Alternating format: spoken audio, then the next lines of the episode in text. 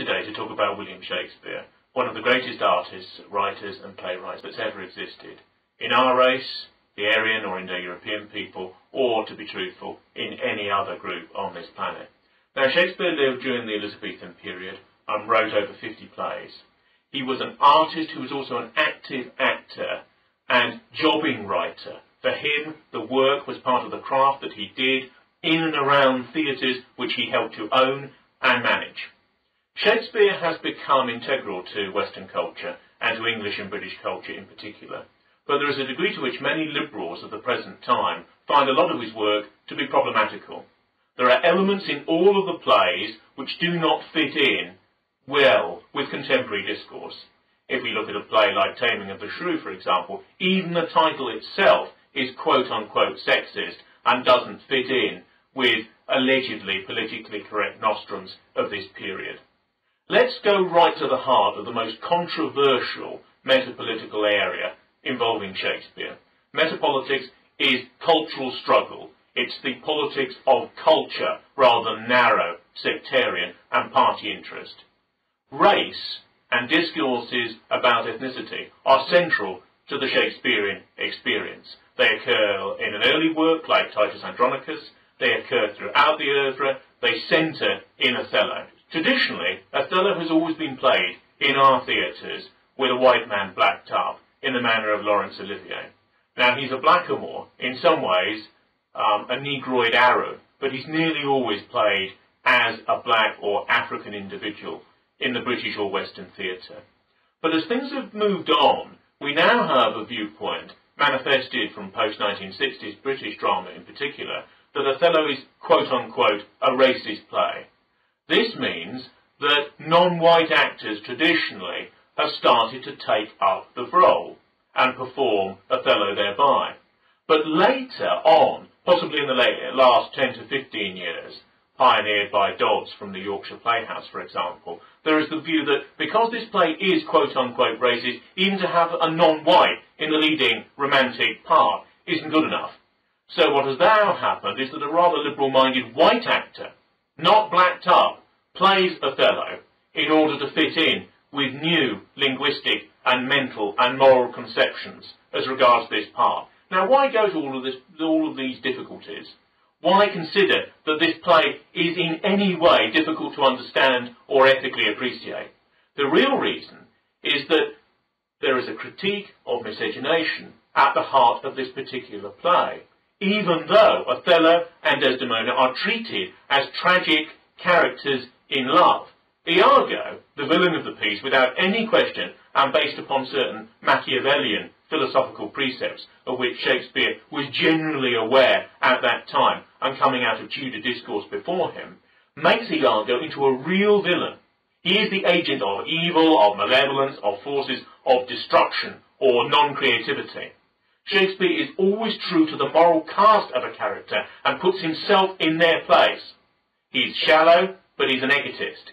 He's puffed up with the splendour of self and with glory. He wishes to debase and destroy, yet at the same time feel his own power in the quickness of the struggle. But he is also an agency of fate, of what ancient Greeks would have called ate, negative fate, destructive identity which comes in their religious system from the Furies. He destroys and tears down and mutilates, morally and ultimately physically, these two characters, Othello and Desdemona, because they have contracted into a union outside their own racial kind. Because Shakespeare is coming out of a post-medieval conception, even though the country has formally rejected Roman Catholicism as the state religion and turned to a mildly Protestant or Anglican dispensation under Henry VIII and his successors on the throne. And in this way of thinking, we have a situation which says that all of the races are created by God, but at the same time they should remain separate or entire. There is always a discourse, as with Leni Riefenstahl's uh, photos from the 1960s of the Nuba in the Sudan, of estrangement and difference and differentiation about the other. In Nietzsche's thinking, at the end of the 19th century, such an idea will be called the pathos of difference. It's in many ways an aristocratic mode of thought. It is quite alien to the egalitarian and liberal left values which dominate British and Western European and North American culture at the present time. So we see in this particular play a medley of ideas which have come to seem unacceptable to present day opinion, which were, but which were totally integral and centred in the culture out of which Shakespeare came. But Othello isn't the only play where these alleged problems come to the fore. Titus Andronicus was an early work, and is a violent tragedy of revenge.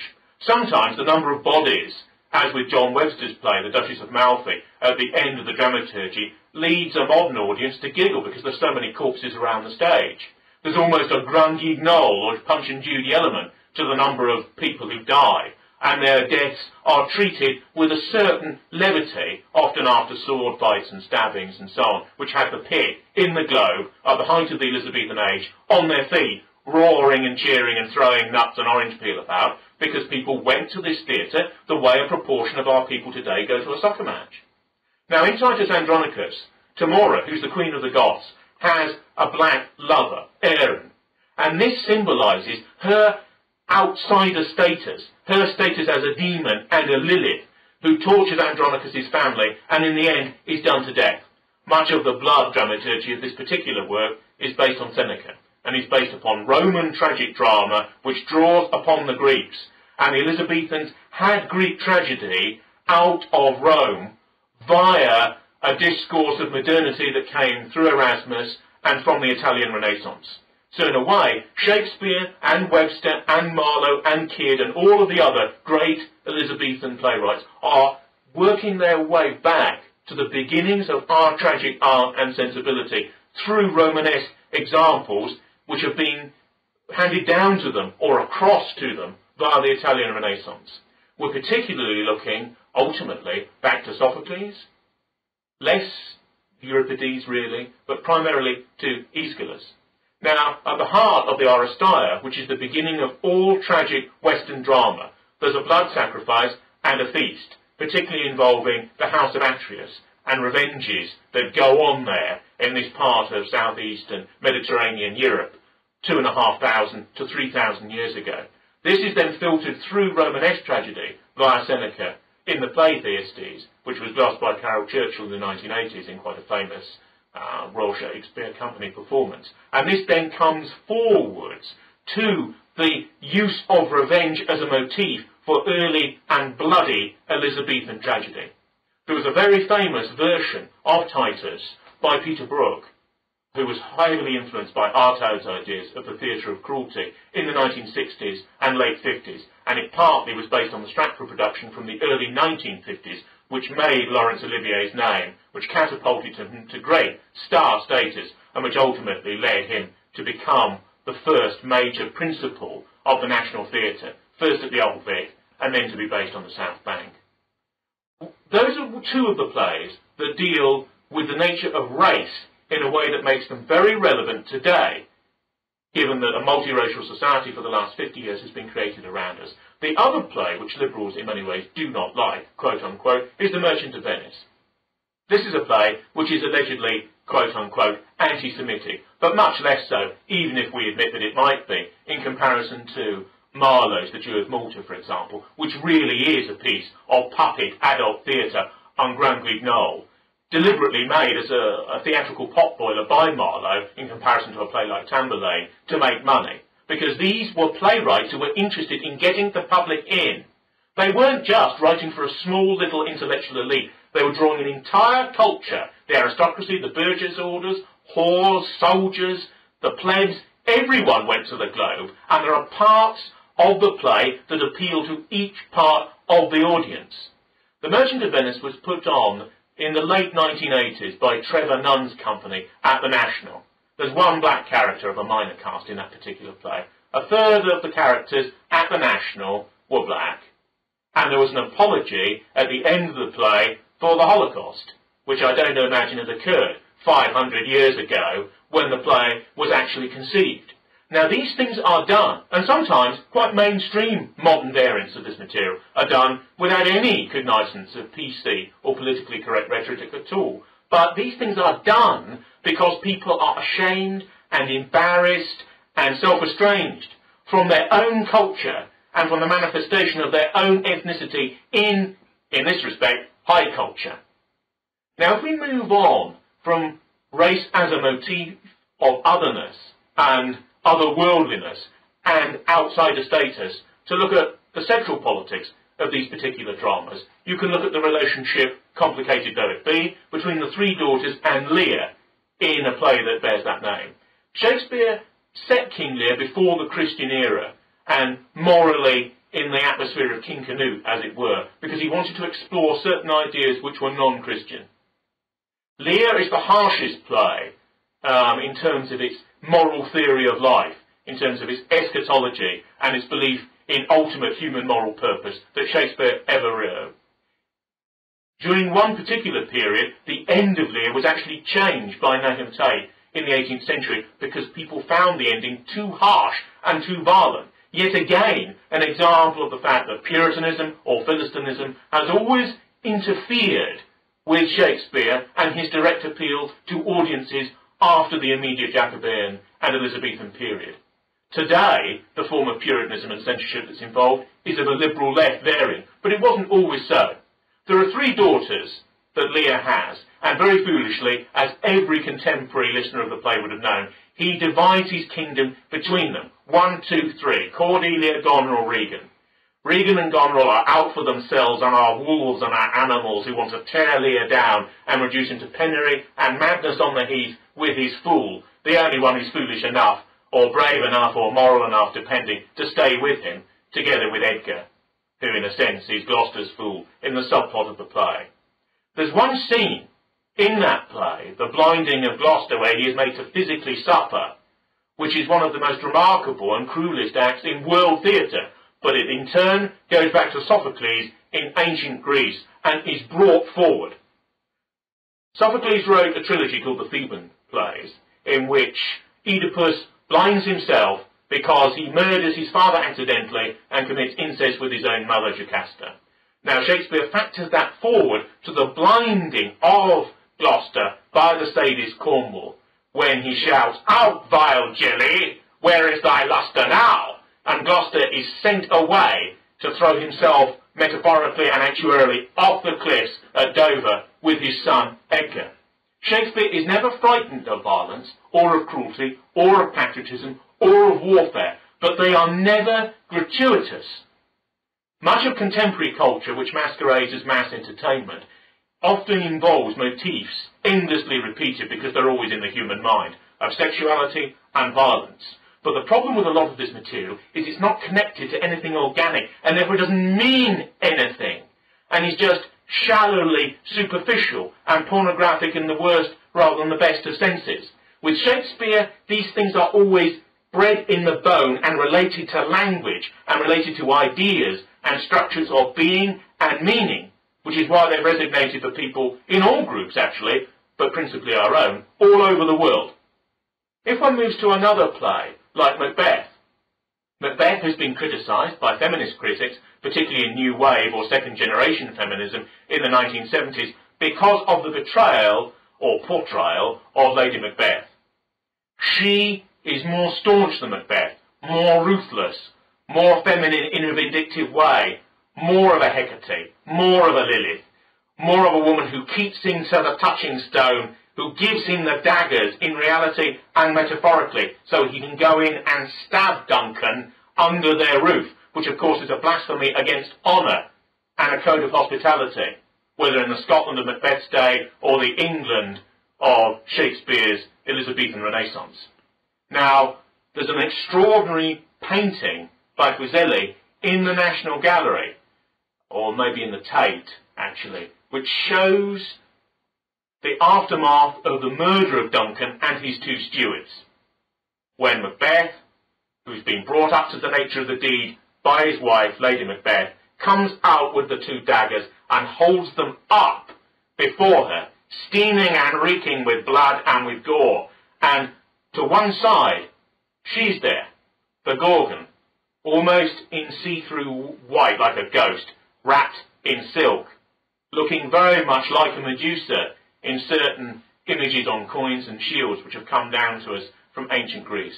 Now in this play, there is an understanding of the dialectic and the interrelationship between a man and a woman in a ruling marriage where he's been elevated to being Thane of Cawdor by Duncan, but Thane of Cawdor? Why not King of all Scotland when he can take it with power outside morality, which ultimately leads in the concourse and cavalcade of the play to murder after murder, to the return of ghosts, uh, of those that he's slain, and ultimately to nihilism and to moral despair at the end of the drama, quote unquote, signifying nothing. Now, it's important to understand that Shakespeare cannot be fitted easily into any box, a liberal or allegedly politically correct one of the present time, or an illiberal one, or an ultra-conservative one. With him, all voices are the flow-through of his own artistic consciousness and imagination. He is a pure playwright, perhaps the purest that's ever lived, which is why he's, in some ways, become universal in his present moral currency. And that's because when he has a character before him on the page, he thinks himself totally into that character. And what they are, what their values amount to, the philosophy which may animate them at any stage of their being, flows through him onto the page. It's pure theatre, even though it's rooted in the ideology of the period where he lived and wrote and worked and acted, because he acted in nearly all of his plays, he performed in a lot of the sword fights, he directed people, he took plays by Fletcher that were half made, uh, such as Pericles, and he reworked them to make them slightly better. Uh, probably other manuscripts of which we know very little, like Edmund Ironside and so on, were worked over by him. He was always coming to material basing much of what he said and wrote on Holinshed's Chronicles and building it up into new tabernacles of force and ecstasy and energy. This is particularly seen in the patriotic plays. Quintessentially, Henry V, which was made into a famous wartime propaganda film in 1940-41 at the behest of Winston Churchill with Laurence Olivier in the lead. A magnificent sort of traditional British cinema film seen in its own terms is a quintessential play of English radicalism and patriotic forethought. It's a statement of warlike intensity, where these Norman nobles war back upon the France from which they ultimately came, to seize large chunks of it for England and to force a union between the English and French royal houses. It's a play which to this day is nakedly patriotic in its feel, and which many liberals internally dislike as a consequence. William Hazlitt, the well-known liberal writer of the early part of the 19th century, wrote a debunking essay about Henry V along these lines. Ezra Pound responded to that in a different spirit, for example, in the 20th century, upwards of 100 years on. Now, in all of this, it's important to remember that Shakespeare had a cosmology and a feeling of life. The Elizabethans believed that there were static globes or spheres above us ascending to the heavens and to God. They also believed that life was classical and proportioned in a way that we, thinking about physical processes of pure energy, don't really believe the world, biologically or otherwise, now to be.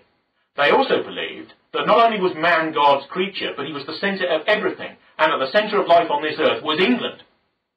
Which is why Shakespeare internalises the idea that the Elizabethan monarchy and its culture had moved away from the papacy and from Roman Catholicism. The real point about having a Christian religiosity, or any religiosity, for ourselves in these islands at Shakespeare's time was to have a national version of the European culture.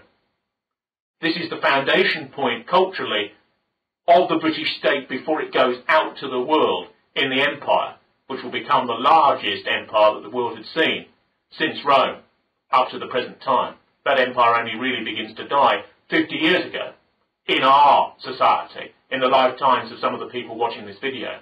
Now we have a situation where liberal ideas have come in over the last 50 to 60 years and in turn have retrospectively reoriented everything and see everything in their own terms and in accordance with their own lights. Othello is seen as a tragic and romantic hero who doesn't point out the dangers of race mixing, but is in a strange way a validation of that which was once decried. Titus Andronicus is seen as a pithy comment in a supererogatory way on the nature of the revenge tragedy, upending it, producing so many bodies, and having so much militancy of blood and struggle that there's a degree to which the whole thing becomes a bit of a joke and can be considered as such and is treated as a bit of a Salic ballet by people like Brook in his well-known version of it with Olivier 40 years plus ago. We have a situation where the Taming of the Shrew is considered to be a quote-unquote reactionary play and is played up to the hill in order to demarcate our present feelings of feminism and sexual egalitarianism in relation to that which once was. We have a situation where um, some of the battle scenes in Julius Caesar are considered so far back that they don't need to be considered seriously in relation to contemporary violence and slaughter. We have a play, or in this sense, a long poem, which is dramatic and theatrical, but is still a poem, The Rape of Lucrece, which can never really be viewed without irony, because you have a member of the Roman aristocracy who is raped by a dissolute individual descended from the royal house, the House of Tarquin, which uh, was the key early monarchy in Rome before it became an aristocratic republic. And she is raped and dumbed down, and her husband revenges the rape by killing the rapist, namely Tarquin, Tarquinius. But at the same time, she, dishonoured, kills herself because of the cult not of the virgin, but of the marital virgin, in other words, of a woman who only gives herself to one man within marriage. Now, this is really, and has been regarded for the last 250 years, never mind the last 50 years, in increasingly liberal ideas, as a ridiculous notion, which moderns, so to say, can't really get their head around. There's a famous painting of this incident by Tintoretto, whereby Lucrece is raped by Tarquin, or you begin to see the early stages of that. Benjamin Britten made a chamber opera of these very events and of certain textual elements of Shakespeare's work in the 1950s, halfway through the cycle of operas, which for him was to end with Billy Budd, which is based on a novella by Henry Melville. Now, Shakespeare brings to bear in all of this, and in all of the plays which we haven't even mentioned, even though we've been through Caesar, and Macbeth, and Lear, and Titus Andronicus, and uh, we've looked at the Rape of Lucrece, and other works, Shakespeare brings to bear the entire weight of a culture which is animated through him and in him and in his language. Most people find the language at times when they first confront it a bit of a bar or something that they have to leap over. But in actual fact, the language is the key to the nature of the entire work. Even Nunn, who I've criticised for certain of his PC variants of Shakespeare's dramaturgy when he was head of the National Theatre in the mid to late 80s and early 1990s, said that in the end, all you have is the text an unusual source for it, but Stephen Berkoff said much the same in relation to Macbeth.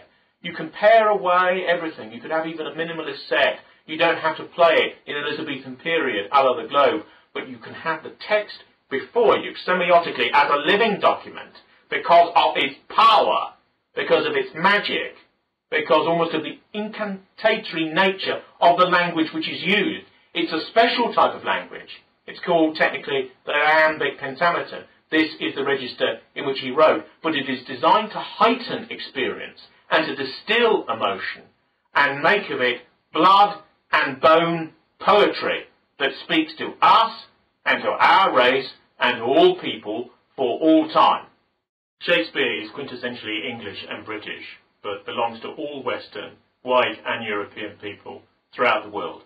There's a great attempt now to dumb down everything and to place all things upon a cultural level. Shakespeare, amongst many other authors, stands out against this prevailing trend. But if we lose what he says across half a millennia, to us, we will have lost a core, integral, linguistic and racial part of what it is to be English, to be British, to be white, to be European. His language isn't old or fustian or archaic or fuddy-duddy. It's immediate and strikes through to the hearts of men and women, in love, in hate, in war, in peace, in belief, in the absence of belief. To read Shakespeare is a revolutionary act in an age where people say we have no culture but the culture of globalism, and where all groups and all usages of language are deemed to be of equal merit